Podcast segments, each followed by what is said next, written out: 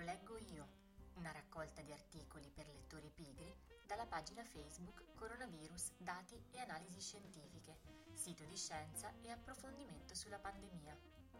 La pagina fa parte del progetto Reaction perché crediamo che la conoscenza sia la base per agire e reagire con spirito critico. Io sono Monica Murano, mi occupo di comunicazione della scienza e ho selezionato per voi lettori pigri alcuni articoli.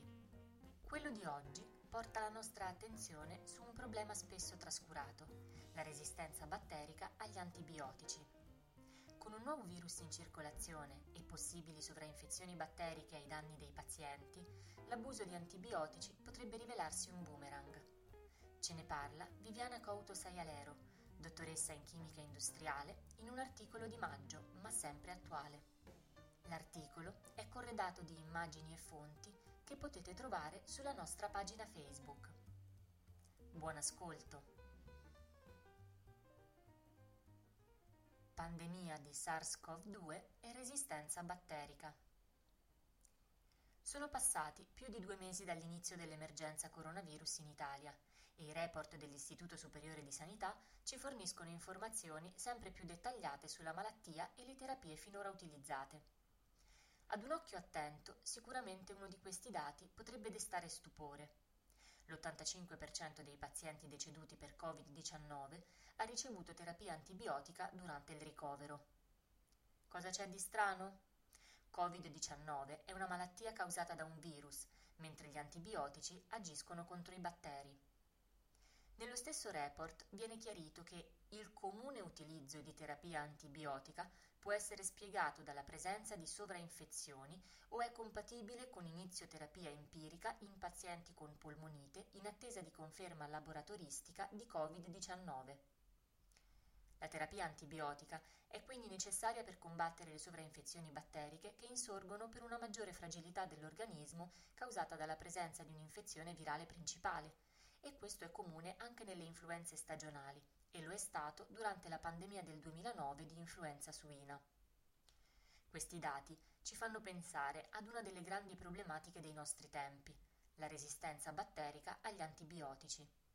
Nella pagina web dedicata dell'Organizzazione Mondiale della Sanità si può leggere che la resistenza batterica agli antibiotici è una delle maggiori minacce odierne per la salute globale, la sicurezza degli alimenti e lo sviluppo. Ma cosa si intende per resistenza batterica agli antibiotici? Quello della resistenza è un meccanismo presente nei microorganismi i quali sono in grado, naturalmente o modificandosi, di nascondersi al farmaco che dovrebbe ucciderli e continuare a proliferare indisturbati. Quando si parla del problema della resistenza, non si discute di questo meccanismo naturale dei batteri in senso stretto, ma della sua amplificazione causata dagli antibiotici. Gli antibiotici sono stati, e sono tuttora, ampiamente utilizzati in ambito medico, veterinario, negli allevamenti e agricolo. Il problema deriva proprio dall'uso copioso che se ne fa.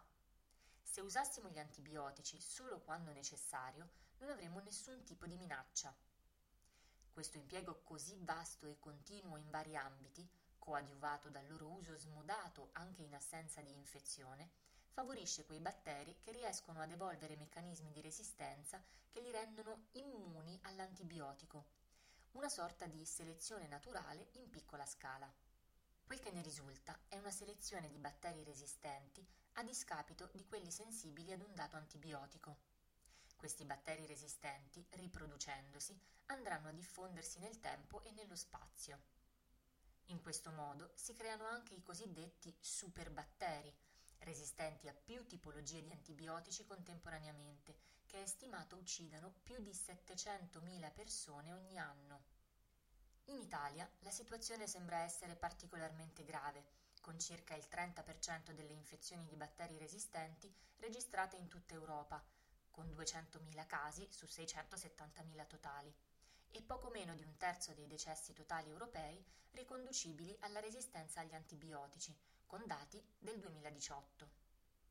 Secondo i dati dell'AIFA, l'Agenzia Italiana del Farmaco, l'impiego inappropriato di antibiotici supera il 30% del totale a livello nazionale per tutti gli usi influenza, raffreddore comune, tonsilliti, faringiti e così via. In un articolo firmato da Julie Gerberding e pubblicato il 23 marzo 2020 su Stat News, viene ampiamente approfondito il tema della resistenza batterica associata ai coronavirus.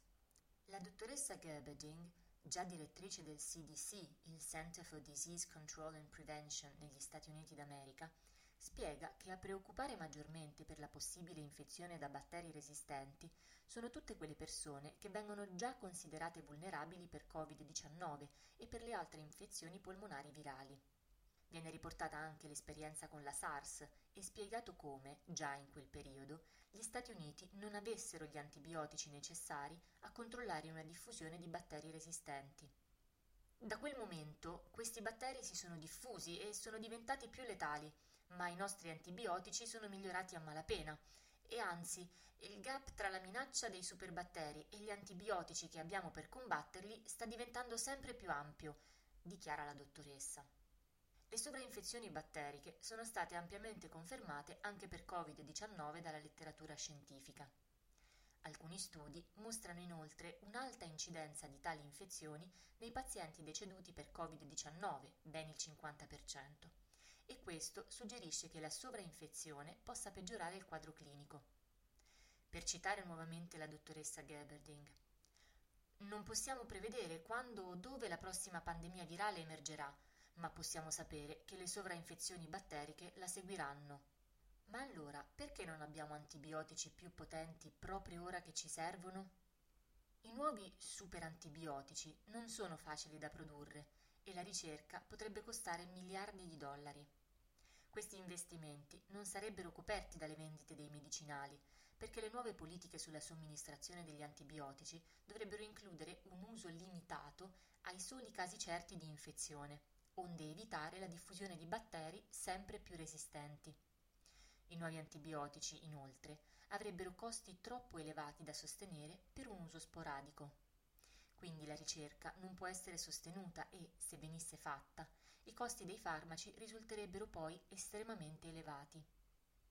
La comunità scientifica sta studiando delle alternative all'uso degli antibiotici.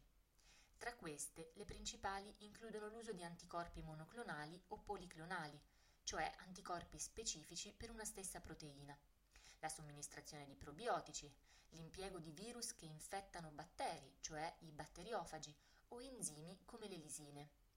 Tutte queste tecniche, che non verranno qui discusse, sono ancora in sperimentazione e non si sa se e quando saranno prodotte su larga scala. In conclusione, tra i tantissimi problemi messi in luce dalla pandemia, sicuramente la resistenza batterica è tra i temi scientifici su cui ci sarà bisogno di porre attenzione e risorse appena sarà possibile farlo anche sensibilizzando maggiormente la popolazione ed il personale medico ad un uso più cosciente e mirato degli antibiotici. Avete ascoltato Te lo leggo io, una raccolta di articoli per lettori pigri dalla pagina Facebook Coronavirus, dati e analisi scientifiche, sito di scienza e approfondimento sulla pandemia. Se vi è piaciuto questo contenuto e volete supportare il nostro progetto, potete fare una donazione al link disponibile sulla nostra pagina. I nostri contenuti sono gratuiti e disponibili per tutti e ogni contributo è utile per garantire l'imparzialità e la qualità del nostro lavoro.